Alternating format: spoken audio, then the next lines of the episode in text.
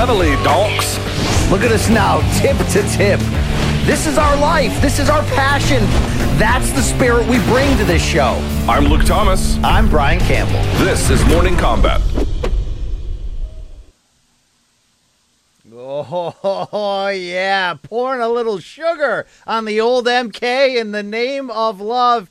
It is Wednesday, January. Uh, I don't know where we're at right now. Uh, 20th. How about that? 2021 in the year of our Lord here. And uh, this is Morning Kombat, maybe even a special early evening combat edition as we come on here reacting, of course, to the just in the books UFC Fight Night card. Little late morning, afternoon action from Abu Dhabi. My name is Brian Campbell, CBS Sports Showtime. You know all the, you know my, you know my resume. Right? I don't have to pull the sword, the big ass beige one right here. No, that is not Luke Thomas next to me, guys. He's in the air. He's in flight right now, coming up northeast area. We got a lot of good business this weekend. Showtime Boxing's back. Conor McGregor's back, all that, and then some tall, pale, and handsome BC here. Luke Nod in his place, the one and only former UFC champion, a Hall of Famer, always sweet, never sour, a tower of ayahuasca power, sugar, Rashad Evans. I always get a little extra fired up when you're sitting next to me on this one, brother. BC, I love sitting next to you, brother. I'm glad to be back, man. I'm glad to be back. Thanks for having me. Oh, appreciate that. Appreciate that. Uh, so look, you know, if you hate Luke Thomas, this is your show right now, and if you and if you love Michael Chiesa, it might be yours as well. Before we break down the action from UFC Fight Night, before we look ahead and get Rashad's picks for Conor McGregor, Dustin Poirier, part deux this weekend. Uh, why don't you do us a little bit of solid here and uh, like the video, subscribe to what we're doing here on uh, good old MK Nation Morning Kombat in your face hole, right? Coming for your sensibilities, for your soul. MK all day, nearly every day. So keep piling on those statistics for us. We're also going to make Rashad spin that wheel of death later in the show, so you're not going to want to miss that. High and tight indeed. Uh, if you like morning combat, by the way, why don't you uh, tell your friends by wearing it? If you employ Rashad Evans, why don't you send him some MK merch in the mail? uh, Showtime and CBS already. Okay, can the guy can the can the guy parade around in it too? Well, you can go over to store.sho.com if you live in the lower 48. Pick up some of this great merch. Buy yourself a tumbler. Wow, all over the place here, BC. Uh, that's what we're going to do there. Also, you want 30 free days of Showtime. Now is the time to get in on this. Go to Showtime.com. Showtime Championship Boxing is back this weekend. There's going to be some big fights coming up in the near future announced. You got, uh, you know, the Comedy Store doc. You got a lot of good stuff going on there. So check that out. Put all the ads in the book, all the business behind us. Let's get into the business of doing what Rashad does best breaking down fights. This was stop number two on the three cards in eight nights or maybe eight mornings in Abu Dhabi, Fight Island, Yas Island. Headlined by some welterweights, Michael Chiesa, Neil Magny. Your late replacement, of course, for Chimaev and Edwards. But Rashad, this was a top 10 welterweight matchup we needed to see just the same. Both guys coming in with a three fight win streak, but in the end, it was Mike the Maverick doing what he does best, which is taking Neil Magny down and laying all kinds of all over him for five rounds. Unanimous decision. Let's hit it right there. What'd you love about this performance? Well, I love the smothering style. You know, that, that kind of grappling that he did. It's a very suffocating style. And, you know, he was trying to be deadly in there, landing some clean elbows and landing some clean shots when he did. But, you know, he just wasn't able to narrow, I guess, hold uh, Neil down long enough to be able to do that. But I mean, when it comes to just to transitional grappling game and the pressure that he put on tops, he really made a case for himself looking at those top guys in weight class, those top heavy dominant grappling guys in weight class, and show that he definitely belongs in the conversation with those guys. And and it looks to me, honestly speaking, that you know he has a pretty good uh, claim to, to to be a problem in that weight class. I mean, you know, you look at that weight class, you look at how it's just dominated by the by, by by the upper echelon grapplers. You know, the top guys in the weight class are grappling base, wrestling base, and Michael Chiesa fits right in there. One thing I was very impressed with as well was his stand up ability. You know, he didn't really do too much with the stand up, but what he did do was he was able to nullify Neil Magny, who's got some pretty good stand up. Now that's a pretty big deal. And he was also able to use that stand up to transition to get in the good grappling positions, to utilize the clinch positions and dominate on the ground. So great fight. And on the stretch too, down the stretch, the fourth and fifth round, the championship rounds, the harder rounds, the rounds that he's never been in, he looked phenomenal being able to close off the show. Great job for uh, Michael Chiesa. Yeah, this was a heck of a statement toward the idea of is this guy an in-betweener or is he a legitimate title contender? He's probably going to move into the top five with this win. Certainly going to be looking for a top five opponent. We'll get to his call out in a second. But look, he showed you championship level stamina as you sh- as you talked about using that ragdoll style for five rounds. I like Rashad what he said to me coming in on Morning Kombat, which is basically, look, um, people don't think I can strike because I don't use it. I can definitely strike, but I don't think he showcased his striking in this one necessarily to do damage. It was more to set up the takedowns. But there was one other thing he told me, Rashad. If I don't have a reason to get off of plan A, why am I ever going to introduce plan B? And you may have nailed something talking about the top of this division. You got your Covingtons, you got your Usmans. I mean, this is wrestling city. Uh, whether this guy's stand up truly is on the elite level and on the up and up, as he says now, for a fight win streak since moving up to 170, uh, he may never have to actually show it, right? I mean, this is the right division for him right now in terms of the grapplers around him. What do you think separates him, though, specifically when you're getting the ideas of matching his wrestling against those two names I mentioned? Well, I think I think it's his transitions in into grappling positions. His, his gra- transitional grappling IQ, I think, is one of the best in the weight class. You know, it's kind of like you know, I I, I don't want to say too much like Demian Maia, but it's it's Demian Maia esque. You know what I'm saying? Being able to just be so efficient in those grappling transitions, and I think that's one thing that he offers differently than the guys you know top in the, in, in the top weight class. Um, I mean, you, you have Gilbert Burns, who who is you know, a, a, great grappler and has some great transitions. But I think the way that Michael Chiesa just puts that pressure on is more like Khabib, you know. So I think he definitely has a um, a, a, good, you know, a good stake for, to, to, to argue that you know he's one of the toughest guys at, in a grappling standpoint for the weight class. But at the same time, if he's going to be able to really hold weight with those guys at, at the top five, he's going to have to work on the stand up because when you can't get those guys down to the ground, it's going to be a stand up battle. And we've seen that with Kamaru Usman versus Colby Covington. Both guys can grapple, both guys were pretty good, but when it came down to their fight, it was all about stand up. So if Michael Chiesa is going to really make a break in the top five, he's going to really have to round out his stand up skills a little bit more. Yeah, it's, it's one thing for me to say what I kind of did. Maybe he can hide those skills, but you made a great point. When they cancel out, like in Covington and uh, Usman, good God, you got to rely on the hands. Uh, I do like his confidence, though. Uh, quickly on Neil Magny, look, um, I didn't give him a ton of respect coming in. Not as not not as a fighter, respect. As a dad, respect. By the way, that vignette they showed on the broadcast today nearly brought a tear to my eye. Love me some Neil Magny. I just thought, even though this was his opportunity to prove for the first time in his career that he's more elite than sort of a you know middle class guy in this division, my fear for him was he's not spectacular enough, right? He can give you a tough out and surprise you. He can upset somebody by relying on his game plan. But in a really big fight, does he have that next level area to raise his game? Despite that little window in the third round when he took Chiesa's back, and you got to give Mike the Mav credit for never panicking, never really turned into too much danger. I just didn't see enough of Magny when we needed to see more. Uh, does this, in the end, just sort of tell us that he is who we thought he was?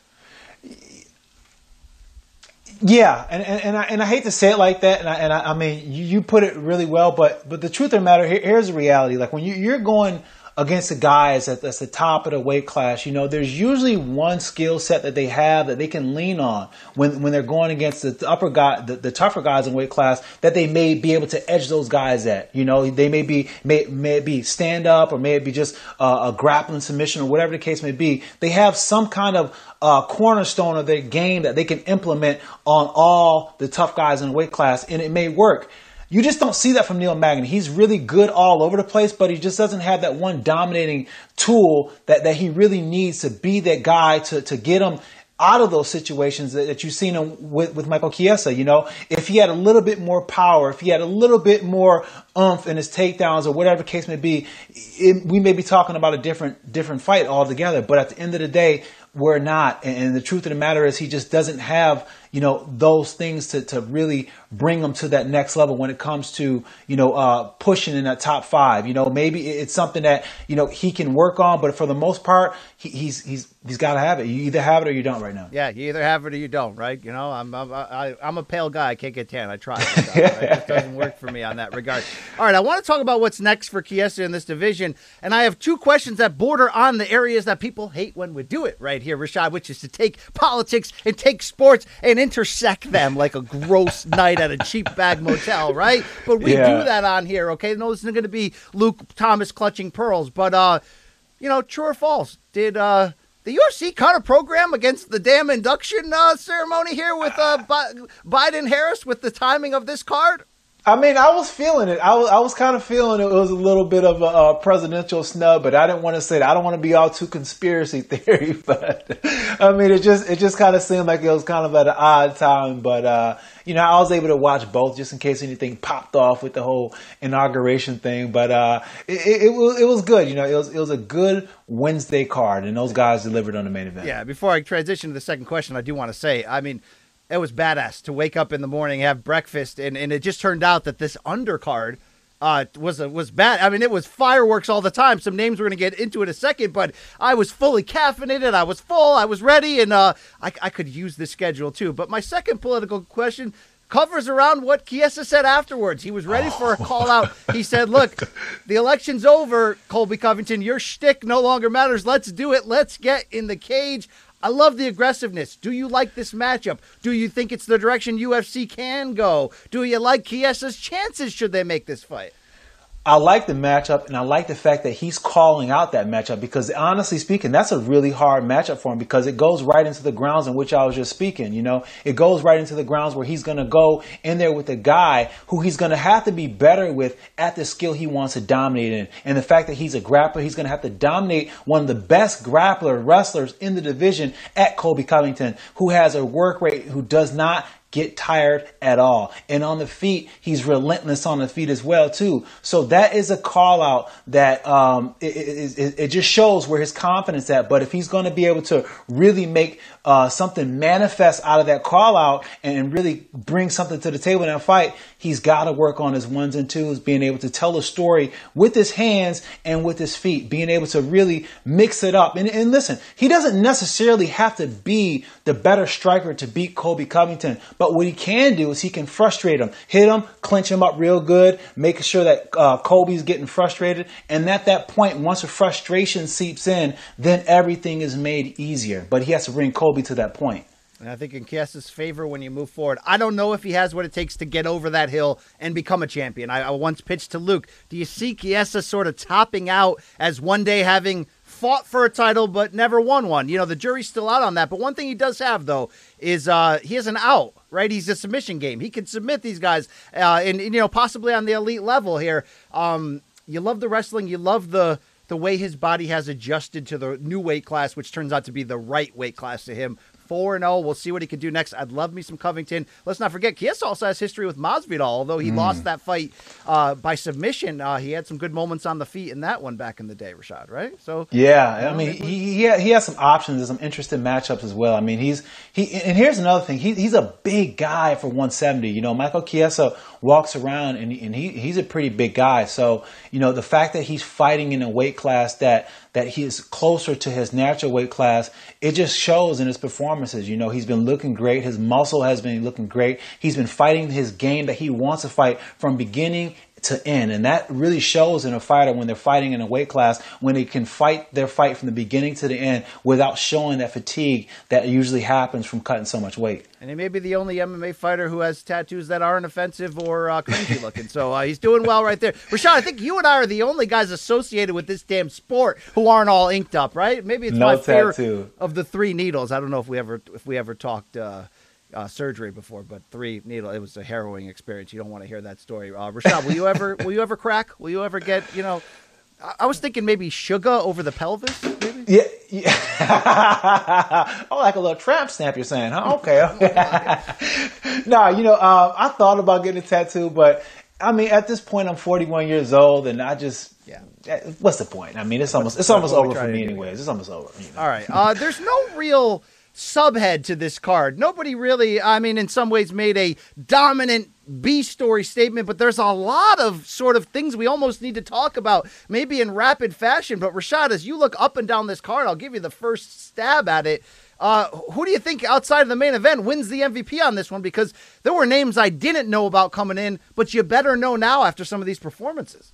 You know, honestly, I, I kind of liked Warlley uh, Alvarez in, in, in that last fight. You know, the co-main event. I thought that you know it, it was a fight because it, it meant something. You know, he's coming back into action, and uh, you know he's got a win over Colby Covington, and it kind of fits right into the story of, of where um, Michael Chiesa is going. He's in an upward trajectory, but then you have you know Warlley Al- uh, Alvarez come in the situation, and he looks very dominant and, and, and just you know very uh, efficient with that body kick, and he holds the win over Colby Covington. So that that also goes to show, you know, what what could he do with a couple more fights and a few more reps, being healthy and everything like that. So I was impressed with that. You know, very efficient win by Warlley. Yeah, first round stoppage of Laze, who was coming in looking good. Um, afterwards, Warlley, uh, he, he got a little little ballsy. I kind of liked it. Um, I didn't couldn't tell with the language difference in the tone exactly what he was really trying to say. I heard Nate.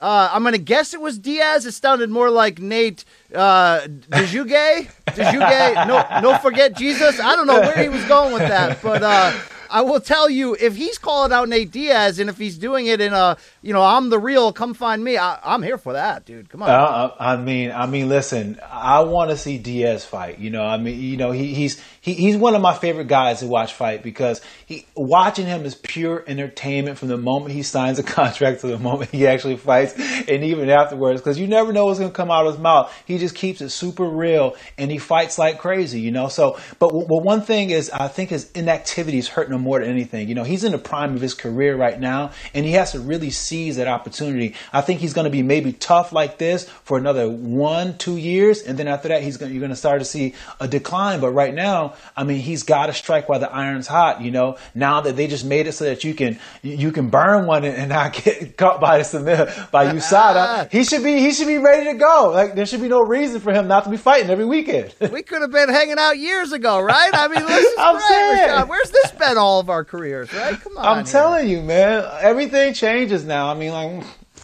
you know, good for those guys. Though. I'm happy for them. I'm happy. I love the light, the walk off knockout for light heavyweight Isaac Villanueva, which seemed to come as he said in the what what did he say ninth inning with some reference to basically if he didn't win he was going to lose his Seven. job. Big time uh, knockout there uh, over uh, Vinicius Moreira. I mean, I will I will butcher everyone's name, so don't worry about that. I don't want to linger on that though, Rashad. Can I just give you my MVP here? Second fight of the night, and that's why this undercard was so friggin' magical uh, for a season there. I mean, it was just like, damn.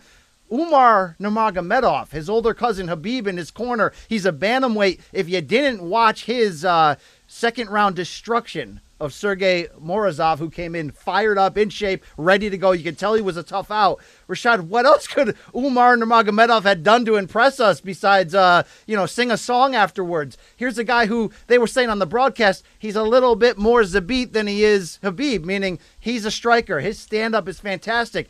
I was more impressed by his wrestling, his motor, his transitions, and then the fact that he put his opponent to sleep when it came down to it. Uh, I don't want to put the rocket pack on too many guys right now because there's a few there's a few Khamzats and and uh, and P- Kevin Hollands in the air right now, but uh, this guy, uh, I'm rock hard with emotion right now, as Jake Hager would say. I mean, he is everything that is great about Dagestan. I mean, th- these guys that come here are just absolutely phenomenal, and and the, the training ground in which those guys train under is just a who's who. And, and if you can make it out of that training ground, then you're going to be somebody. Just even making up the practice room. You know what I'm saying? I watch these guys train, and they just train for hours and just going and just, and just re- repetition after repetition and just never get tired. Always just dedicated to train themselves. And you see the results, you know, great transitions, great grappling. All of it just seems to tie together in just a poetry and just a flow. You watch these guys like Zabit and, and Hamza and those guys, the way they move, the, the, the, the storytelling of the fight from the way that they set up their strikes to all of it is such a beautiful art. It, it's almost, you know, it, it, it brings such a beauty to the violence of the sport. Yeah, but look at Khabib doing some translating afterwards. That was a shocker too. Love to see that. if you're DC, you got to put the mic over and be like, "Hey, while we're here, uh, Khabib, we all know you're not coming back and Dana's lying. So can you out him already? I mean, what the hell's going on here?" But uh, yeah, I don't want to put any kind of uh, cart before the horse. But uh, this guy, the younger Nurmagomedov, uh, welcome to the bantamweight division where it's all killer, no filler. Only when you look at his body, I mean, it, good God, I mean, the guy is ripped. You look at the intensity, the motor, the the oh God, I mean. I'm ready. I'm ready. I'm ready for his next fight right now. But Rashad, I wasn't even able to really, uh, you know, finish my erection on that fight because lightweights Mike Davis and Mason Jones came out next. Through two rounds, I thought I was watching the fight of the year, Rashad. Great matchmaking. Two lightweights looking to make a massive statement. Mason Jones was coming over from cage fighting, had set, shown, uh, you know, uh, a confidence in himself. I was starting to get nervous because this was so competitive, so action packed, so awesome that whoever lost this was going to never be the same from it because they let it all hang out, Rashad. Yeah. Uh, well, it was a be- beautiful fight, and, and that's what you want to see. You want to see guys go in there and just lay it all on the line, especially when you have a big opportunity to fight on a card in Abu Dhabi, and you're getting an opportunity to really fight on the stage like the UFC. I mean, for a lot of these guys that come into the UFC and just finally get the chance to fight in the UFC and just the whole professionalism along the way, and then they finally get to fight in the cage, is such a reward. And to see those guys go out there and lay it on the line, I mean, it, it, it's everything that, that the UFC is about. This is what makes the UFC different than every other sport is the simple fact that you you know these guys on the prelims and every guy it, it is the fight to watch. You can't come and watch a UFC fight late and only think that you, you you didn't miss anything because you you probably did miss something because the preliminary fights are most of the time better than the main event fights. Yeah. Hey, hey, Dana, take notice of what we just said here, okay? Rules, all right? Stop putting people on the show in your videos. Uh, uh, Luke, I'm sorry, Luke. Good God, Rashad Evans. Uh, let me speak with royalty here.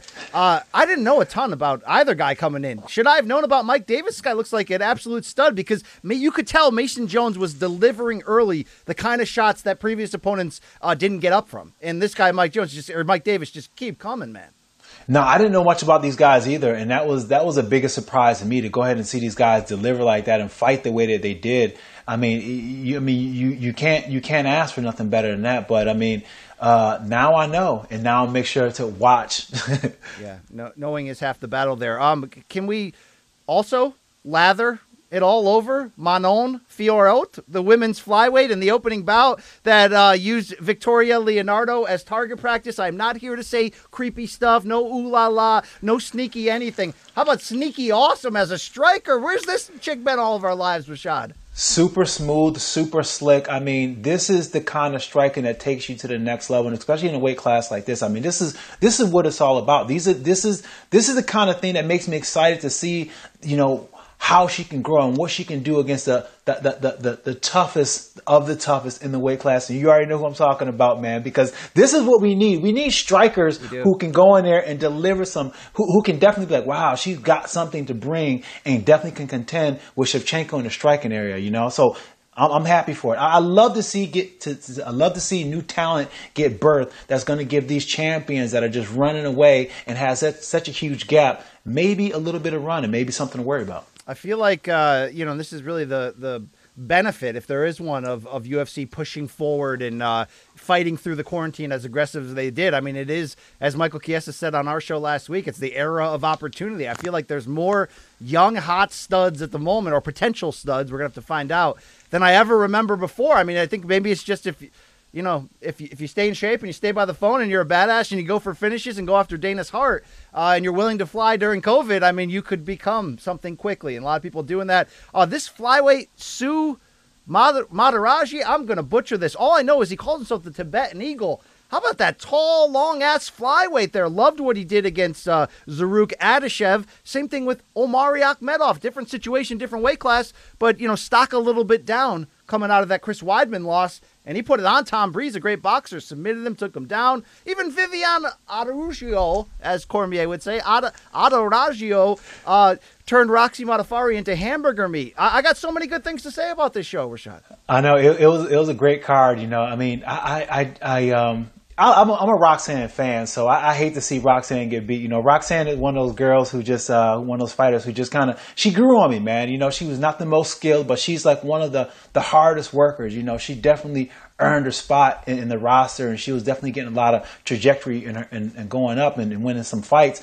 But I mean, she ran against a killer today. That girl was tough, tough. Uh, beat her and beat her, beat her. You know it's bad when you get beat in the area where you're where, where, you're looking for safety. You know what I'm saying? When you get dominated on the ground, where you were like, man, I'm if I get her to the ground, she's in trouble. But then you're on the ground, you're just like, man, this is you get no wins anywhere. You know what I'm saying? That's when that's when the the sales get just like just taken right out of the, the right right out of your sail. The wind gets taken right out of your sails. You're just like, you know what? What can I do against this person? Yeah, and, and, to, and to Roxy's credit, she was tough as nails, never stopped trying. She had a couple moments on the ground there, but uh, uh, big big day for breakout performances. So shout out to everything we saw there in Abu Dhabi. Uh, we are just a few days away, of course, from the third of these three cards, UFC 257. We're going to get to your picks later in the show, but Rashad, on a one to ten, because you know we're we're we're journalists, right? You know, we're journalists. I think. I think we're journalists right here. I mean, I mean, some people think we're entertainers. I like to think a little more like we're artists. You know what I mean? Like you know. But uh, I will say that we're also fans, Rashad. And uh, I sort of had my you know check moment this morning. I woke up to do a little CBS Sports HQ with Luke Thomas. As we're sort of setting the stage, I'm just like, holy crap you know, we, we put up with a lot of crap fights, uh, uh, uh, but, you know, this is why you lift them weights in the offseason, Bill Parcells, for moments like this. We get Conor and Dustin, Chandler and Hooker. You're like, are you kidding me? I mean, uh, I wish I'd, I, uh, you're, you're, you're uh, fan level right now. You, you got a hard on from here to Hanover? Where you at?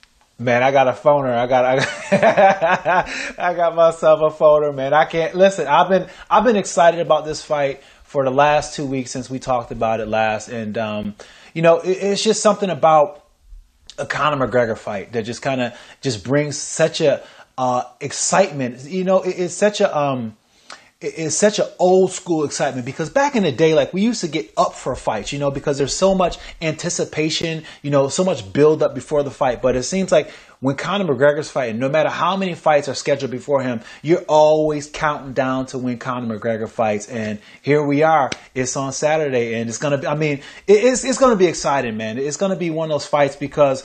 You mean Conor's going to come and bring? He's talking about having a performance of a lifetime, but then you have Dustin Poirier, who's just been on a tear.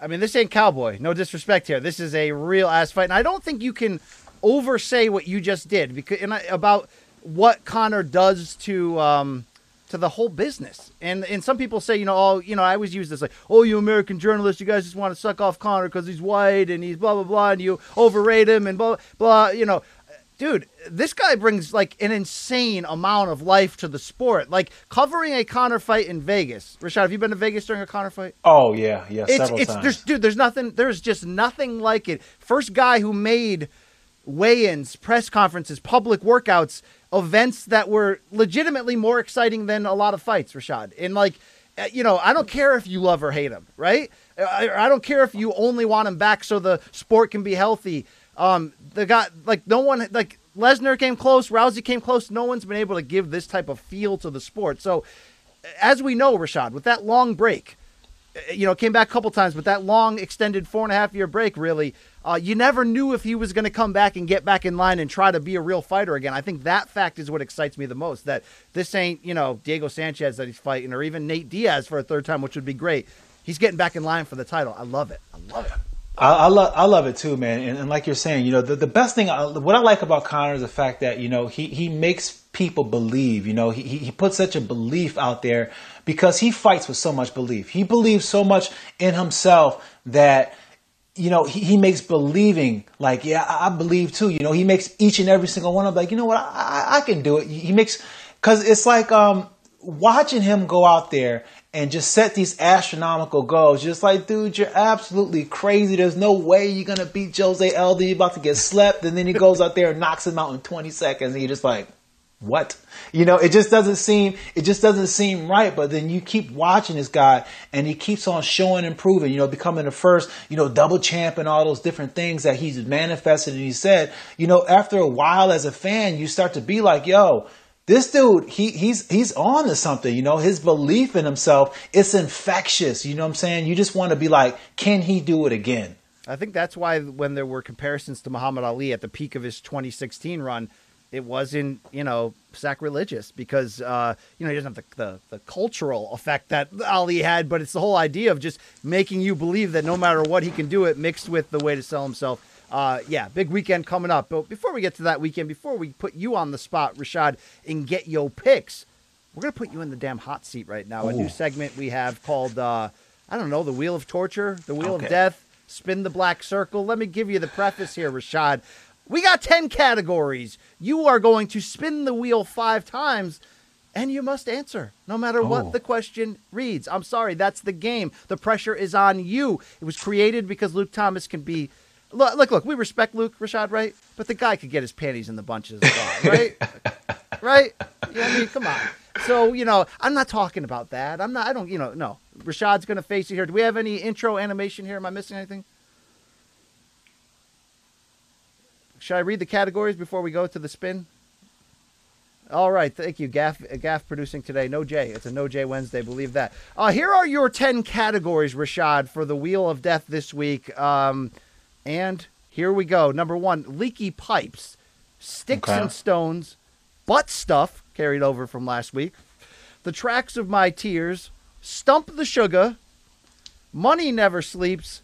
I wanna, Joanna. Oh, wow, wow. I mean, don't you know? Wow. Uh, Puke Thomas, Boo Boo Wild Thing. Wow, shout out to John on that one. And City Cockboxing. Rashad, can you step up, please, here and spin the damn wheel? All right, Yes. let's hit the animation. How I spin this wheel. There you go. There it is. All right. Hey. You. Ah, you get what you get in this game. Sticks and stones is the category. Here we go, Rashad. Hey, Rashad, whether staged for promotion or fueled by dislike, trash talk between fighters remains a seductive draw for fans ahead of a big fight. Be honest with us here, because you always do. What was the one thing that was said to you or about you by an opponent during your UFC career that, like, legitimately hurt you or affected you the most? Oh man. Let me think here. You were a part of some of the juiciest rivalries, let me remind you, in Okay, UFC okay, history. okay. John I'm, Jones. I'm, gonna be honest. I'm gonna be honest. The one, the one, the the one that got me, that hurt me the most was uh, it, it was it was the uh the rampage, the, the stanky leg Machida. Oh, that killed me. That killed me. You know why? Because I was fresh off that knockout. It was it was still in my soul. Like I couldn't even watch the video yet, and then he hit me with the with, with the with the the. the, the I appreciate the honesty here. yeah, that that one hurt. That one hurt because it, it was funny. You know what I'm saying? Like it was funny, and then yeah, that that that one kind of hurt a little bit. I love it. I love it. He's honest. Uh, just so everyone knows, Rashad doesn't know the questions that are coming. Uh, here we go. Let's spin the wheel. Let's find out. It's a random draw.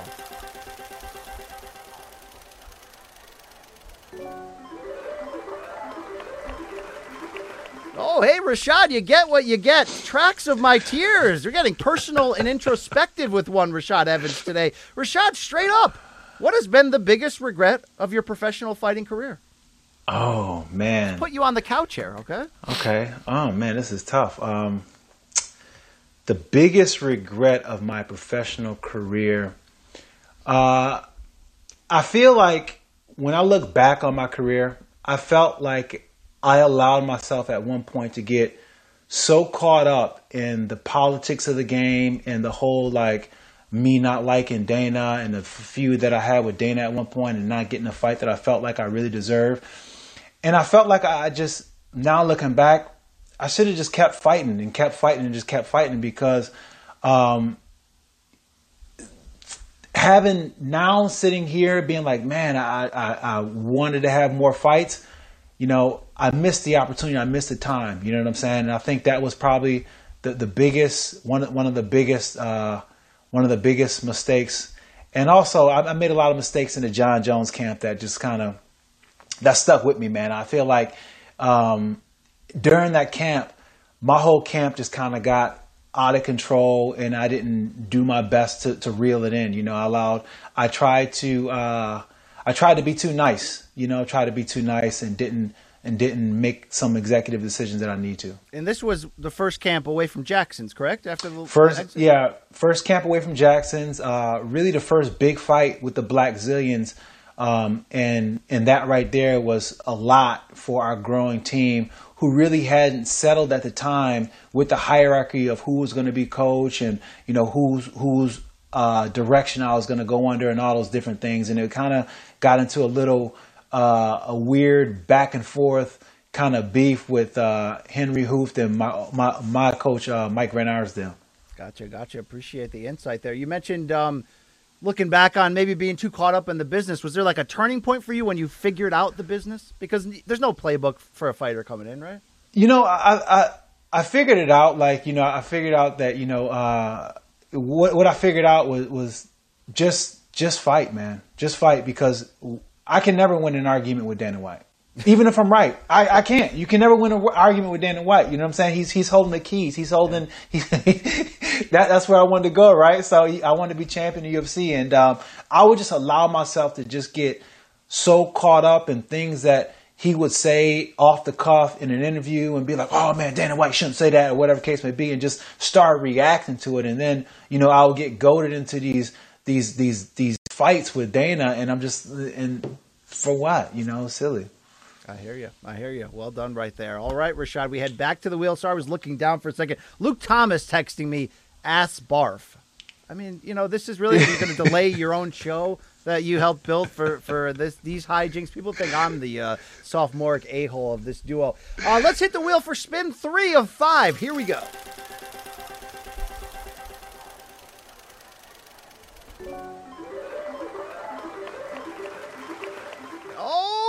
Half of America was hoping for butt stuff there, Rashad. Stump you get sugar. stump the sugar. It is trivia time Uh-oh. in these parts, Rashad. Uh, Here we go. I'm going to put 60 seconds on the clock on my phone.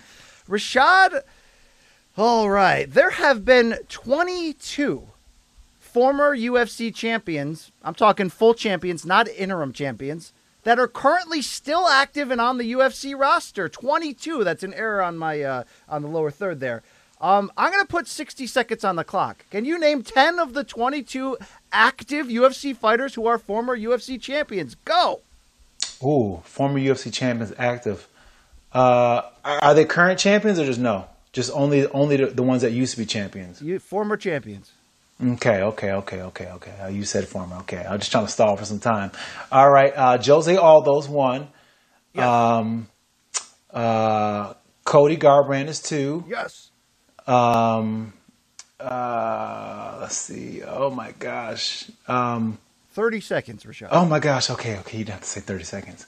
Uh, jeez. Um, 185. Oh my gosh. Um, Max Holloway's three. Three. Uh, oh, 15 seconds. okay. Um. Oh man. Uh, dang. I. oh, Rashad, it was a, it was an effort. I'm not going to say good effort. Three Yeah, out yeah. of ten. Okay, uh, twenty. There were actually you you named Cody Garbrandt, which is actually correct. There's 23 ex UFC fighters that were active. You could have hit us with something as ridiculous as Nicco Montaño. Right, right. There's GDR. There's Arlovsky. It's a wild mix. Oh yeah. Jon Jones, you know, Chris Weidman. uh, You know, I know it's it's it's meant to put you on the John. Jones, Joanna. Chris Weidman. I forgot Joanna. about these guys. All right, all right. Rashad, two chances to redeem yourself on the wheel. Here we go.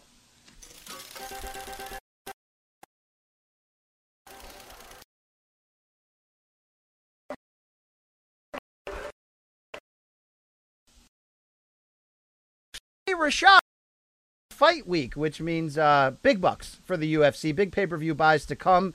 But if UFC fighters were stocks, and you were betting on the next five years of the sport, Rashad, who do you think is the UFC's second most valuable commodity under roster besides Conor McGregor when you're looking at stocks rising and falling over the next five years?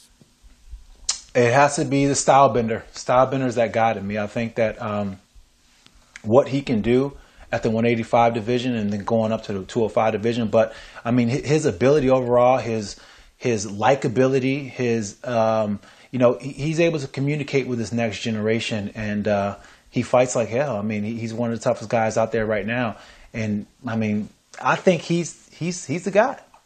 That's a great. That's a great question because I don't think he's even begun to tap into his true commercial prime window. And you know, if he can get a Jon Jones fight, if he can win the light heavyweight championship, heck, he's right now in play maybe along with Conor, maybe Cejudo as the as the guy who's who has a chance to get the first shot at being a three division champion potentially. So it's uh, that's certainly a strong pick of potential sort of brands that the, that have next behind Conor. Um, you know, Jon Jones never would have been wrong, but there was a ceiling to his drawing ability. Look, there's just it's a it's a small club, Rashad. You know, like Anderson Silva and GSP were good long term brands. They you know was, you know solid. You knew what you were going to get, but there's really only been the the Conors, the Rouseys, the Lesners who are just you know.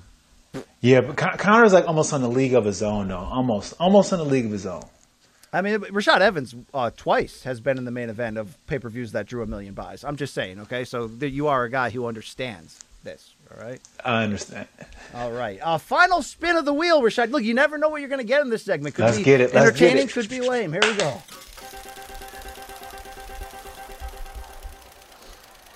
Come on, butt stuff.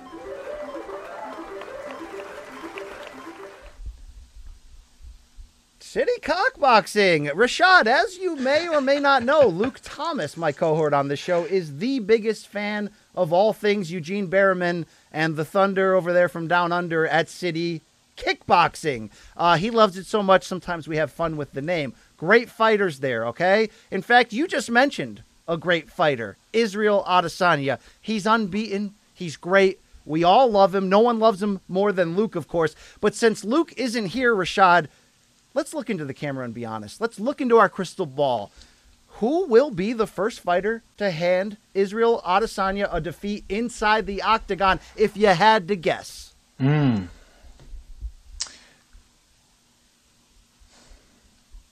I don't think.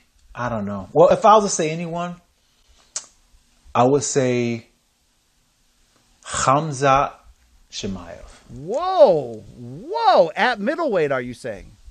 Yeah, at middleweight. Very interesting. If Now- if I if I was a, I mean, looking at the skill set and, and and being able to, I mean, Khamzat's grappling and his ability to get guys down to the ground, coupled with his stand up, is a problem. Is a problem. What I seen him do at Couture's, I knew it was just training, but I seen he has another level of skills that he's about to show and that that he can go. So he- he's he's my top top guy to be like he can upset some people, man. Ah, I love that answer because I didn't see it coming. And, and it's not impossible in a lot of ways when you look at, we don't really know yet whether Adesanya is going to make it at light heavyweight or heavyweight in the UFC. He could go up and, and win it and not fight there again, or win it in a dangerous fight and not want to stay there. And we also don't know how quickly, if Khamzat's as good as he looks, that he can become a legitimate title contender and or champion and or superstar. So uh, that would be interesting if Chimaev became a brand quick, started making noise, said, "I'll go up to, I'll go back up to middleweight and fight Izzy." Wow, wow, very interesting stuff there. Uh, Jon Jones could have been a good answer, but we don't really know. Rashad, I don't know what the hell that fight would look like. I mean, I, I just, I mean, listen, here, here, here's, I would have said Jon Jones, but that fight is not to happen. It's not to happen because you don't spend the amount of time that Jon Jones is, is putting in to gain this kind of size just to cut weight to fight at 205. And Izzy's not going to be a heavyweight, so that fight is not going to happen. All right, all right, that's fair. That's fair. Uh, We'll see. We'll see what happens right there. Uh, love speculating. Love me the fact that we got some big stars that may or may not be bumping into each other uh, in the near future. Man, uh, you know, no kissing ass to make goodwill. Uh, 2021 really has the potential to be a monster year if you're an MMA fan, if you're a UFC uh, stockholder, so to speak. Uh, grid transition to get into this weekend, Rashad. We talked about it earlier, UFC 257, of course. Your lightweight doubleheader atop the marquee. Um, I want to bring up something. I'm, I'm, going to ask Luke about it later in the week when we do a bunch of shows, but I certainly want to get your take on it. That there's an elephant in the room for UFC 257 with these four lightweights because four of the top, you know, five or six lightweights in the world are going to fight each other with no vacant no interim title on hand, which is very surprising. We all know of the supposed meeting with Dana and Khabib. I don't say supposed because I know what happened. I saw the video. I just say supposed about the content of what was actually said and taken place. Of course, Dana said Khabib's at maybe. Let me watch the fights this weekend. Let me see if somebody jumps out at me that I can come back and do 30 and 0 against. Uh, Rashad, I don't know if you saw, but in the last 24 hours, Khabib did give an interview in Russian to a Russian reporter at the hotel. If you don't know, Khabib cornered his cousin today. He's going to get on a flight and go to Vegas. He's not going to be there this weekend in Abu Dhabi, but he gave the interview. It was a little bit cryptic, but let me sum up what was actually said. Khabib said, I don't have the hunger or fire to get back in the cage. He straight up said it. He said there's no reason to believe I'm going to come back and you know into the UFC in short notice. And he specifically said, uh, "My mo- my mother is the most precious thing I have left in my life. Why would you put me in a position to try to disappoint her?" Now, the reason why I say Rashad this interview was kind of cryptic because he never specifically said Dana's lying, Dana was wrong, and he never specifically said there's no chance I'm going to come back.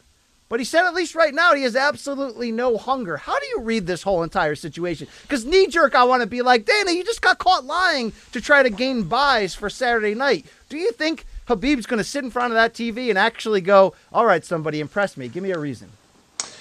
Um, listening to what you just said about him not wanting to his mother, disappoint his mother, and the fact that you know his mother's all he has left, and knowing how I, I feel that uh, he feels about his family and, and, his word as a man, I think there's not not a chance in hell. But I also think that there's a side of him that the competitive side to him that might entertain it, might entertain it, and and uh, if enough zeros come in the equation motivation can come quick. You know what I'm saying? Like right now, I'm not motivated to fight anybody. I have no motivation to fight anybody. But if you say, hey, Shab, we got a cool meal for you, I'm like, hey, I want to fight now. You know what I'm saying? Now I want to fight. So money changes everything. Money changes the conversation.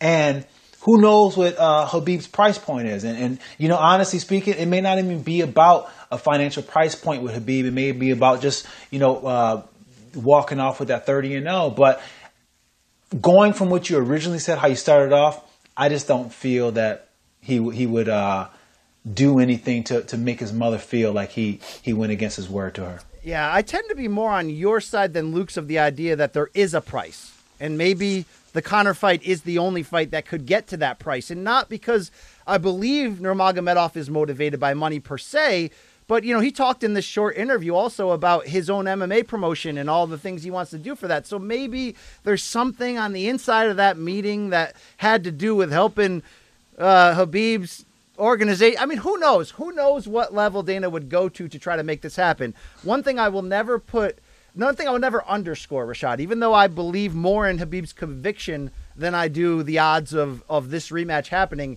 there are very very few times you're a promoter and you have a lottery ticket the size of Conor Khabib 2 in your pocket. And if Conor does win on Saturday, uh, look, they're going to go full force, meaning UFC, to sit Khabib down and say, dude, what do you need? If it's not money, what is it, right? What the hell do you need? Because how often do you have a fight where you're like, it could not only break the pay per view record, 2.4 million buys for the first Conor Khabib, but Rashad, if done right, meaning if Conor's coming into the rematch fresh off of stopping Dustin Poirier, this is maybe the only true MMA fight, not including a damn Paul brother, that can go three million. I mean, it's it's it's in play. I, I totally agree. I totally agree.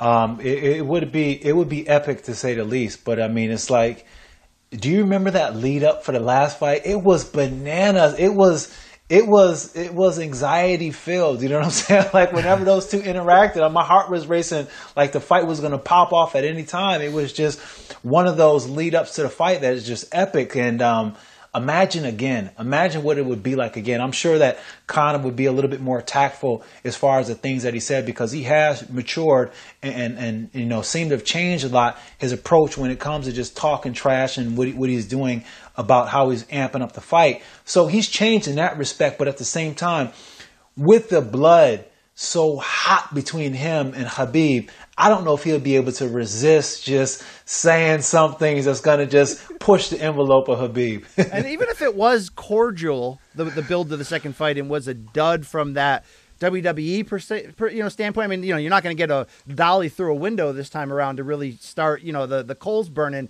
And it is true that sequels don't tend to outdraw the original fight in, in big fights. And also, you know, movies, sequels are typically never as big or as good as the first one. But I just think, you know, Khabib's brand has grown so much because of that Conor McGregor fight, because of the fight afterwards. And then again, if Conor's reborn, I mean, you're talking there, again, there's no there's no ceiling, there's no limit. I don't feel like we're going to see it. Uh, once I saw that Khabib interview, I'm just like, I'm back on the, you know, easy Dana. But again, uh, uh it, it, again, until Khabib's doing an interview in English in which he's pointedly asked a question and he gives you a direct answer, it's really tough to know whatever the hell they talked about. But let's talk about Rashad. What we do have this weekend. Uh, you and I a couple weeks back filmed an early preview, looked at the storylines, looked at the mindsets, looked at everything we could do from every single friggin' angle for Conor McGregor, Dustin Poirier, part two. We know they fought in 2014, first round stoppage for Conor. I don't want you to tell me how much Dustin's grown. We know all that. Let's talk about this damn fight when they touch gloves. Is it as simple as we sometimes say about fights? If it ends in the first round, you got to go Conor. If it goes after that, who knows? If it goes to round three, you got to love Poirier the rest of the way. Is it that simple or not? I think so when when it comes to this fight because I mean, well, you, know what? Let me take that back because Conor McGregor has has shown the ability to to not fade out like how he was. I think we're kind of all left with that impression in our minds that Conor that fades out in the Nick Diaz fight and those you know those, those fights, but you know he's he's shown in the fight with with Khabib that um, you know he, he did get dominated, but one of his best rounds was a third round after being taken down repeatedly and being dominated. And to go out there and have a great round against Khabib after you just been mauled for the last two rounds is is a big deal. You know, it shows that he, he's definitely fixed some things in the gas tank area. You know, but he's going against a guy who who who fights in a phone booth, who loves to brawl, who is able to tap into that other guy to bring out that mentality that it takes to go down the stretch and, and, and really trust that you're going to come out the other end of those 50-50 exchanges when both guys are swinging and the first guy lands a punch. I mean, it, it, takes a certain mindset to do what Dustin Poirier has been able to do, been been doing lately, and um, it, it, it, it kind of makes me wonder like how is Conor McGregor going to be able to handle that kind of a fight? I mean, we know that he has the the fight ending power in the left hand, but what happens to that left hand after it gets a little bit tired from grappling and, and all the things that I think that Dustin Poirier should come out and do? You know, if I was Dustin Poirier and I was being his coach, the first thing I would tell Dustin is, listen, what we're going to do is we're going to try to grapple with, with uh, Conor as much as we can, get him to trying to get those the, the, the lactic acid out of that that in, in, that arm, and that would mess up his power and that would mess up his accuracy. When you look at that left hand, it, it's all about accuracy and power. So grappling early can definitely take a little bit of steam off that left hand, and then make the fight, uh, make the punches, I guess, more bearable as the fight go on for. Um, for, for Dustin Poirier, who does get hit. You know, that's another thing. He does get hit. Yeah, he does get hit. I mean, that's why it's in play that, you know, a, a refurbished uh, version of Conor that's fired up in the best shape possible, uh, adding new tricks that, that it's in play. He could get a first round stoppage. It's, you know, is it likely? I, I mean, I don't know. You know, it, it, that's certainly something we have to find out. But Dustin Poirier can be hurt finished is maybe another story, but he certainly can be hurt. So it's out there, it's in play. Uh, one thing I did see, Conor had a great interview, I thought, with Aaron Bronsteter of TSN a couple days ago. Some real poignant, angled questions. And Conor basically said, look, uh, everything talking about Poirier's evolvement since the first fight. Uh, you know, it, it's it's a it's a plus because of the experience, and he's fought. You know, we know he fought a murderer's row of guys.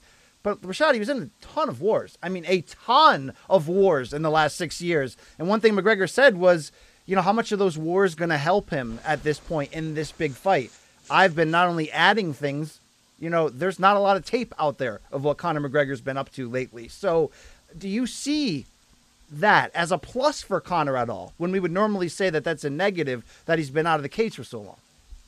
I think it's definitely a plus for, for Conor. I mean, you know, the, the, the murders row that uh, Dustin Poirier went through was just phenomenal. And, and those fights, you know, taking on, you know, a, a mega puncher and, and striker and, um, and, and uh, Justin Gaethje. I mean, the, the Justin Gaethje for me, he hits the hardest in the weight class. You know what I'm saying? And and Dustin beat him, beat him. You know, so it, it, it shows that he's not totally like he can't uh, he can take a big shot and he can't take a shot from a big puncher but then you start adding the fact that okay well he had a really tough fight with max holloway and then he also had a great t- f- tough fight with dan hooker. And that adds up after a while man. Your, your chin can only take so much before it just starts to just just just not allow your body to do it you know? And, and that's the thing about it. It's not even something that you can mentally do yourself. It's like when that button is pressed it's pressed and you don't even know if those battles, even though he didn't get knocked out, if that button has been hit. Um, one thing I have liked about the fact that Dustin, even in those wars, he took some time off, and, and, and the time off that he took off, took off was because he was injured. But that allowed his body to heal. That allowed his his his, his faculties to come back and, and his beard to come back stronger as far as being able to take a hit. You know, you're not in there sparring and things like that. So those are the kind of things that makes me think that he can still take a hit and he can uh, still uh, hang in there with some of the big punchers. But Conor McGregor's power is different, and he's proven that time and time again. All right, you know what is different, Rashad? Your ability to pick fights. If people haven't followed what you and I did before the the Morning Kombat took over on the State of Combat podcast, or followed you on CBS Sports HQ, where they had, where our friend Hakeem Dermish has dubbed you Mystic Shad for the accuracy. Rashad, your picks uh, you know, look, everyone's going to miss, and certainly people can always find a miss. But there's actually fans that DM me. One did today. Hey, is there any chance you could reach out to Rashad and find out who he likes in the Magny fight? Because I'd love to bet it. So that, let's just know that coming in. Uh, William Hill, our friends there, right now have McGregor minus 333 as the favorite plus 250 for Poirier. Before I get your actual pick, a couple of my friends on the CBS Sports staff, our good guy Brandon Wise was looking at the odds real close. A lot of money if you can get McGregor by decision, like plus 600 in that area. Uh, is that in play in this fight, do you believe? I don't think so, man. I don't. I don't think so. I think that um, you know, if if he McGregor's going to come out and he's going to be looking like the McGregor that that can you know be a world stopper, then he's going to be the McGregor that gets a finish. All right, you heard that from the Mystic one. Now it's time for your pick, Rashad. Uh, no one cares about my pick. This is about you, the Hall of Famer. Put it on the line. Conor, Dustin, two. Who wins? When? Why? How? As much as I want to pick, as much as I want to pick Dustin Poirier, I, I, just, I just can't. I just feel like um, Conor, man, he's he's got he's got the power, that, that power in the left hand and accuracy. You know, I feel like um, the way he controls the range and the way he keeps people at the end of the left hand and how smooth and how straight it comes out and how how how it hits.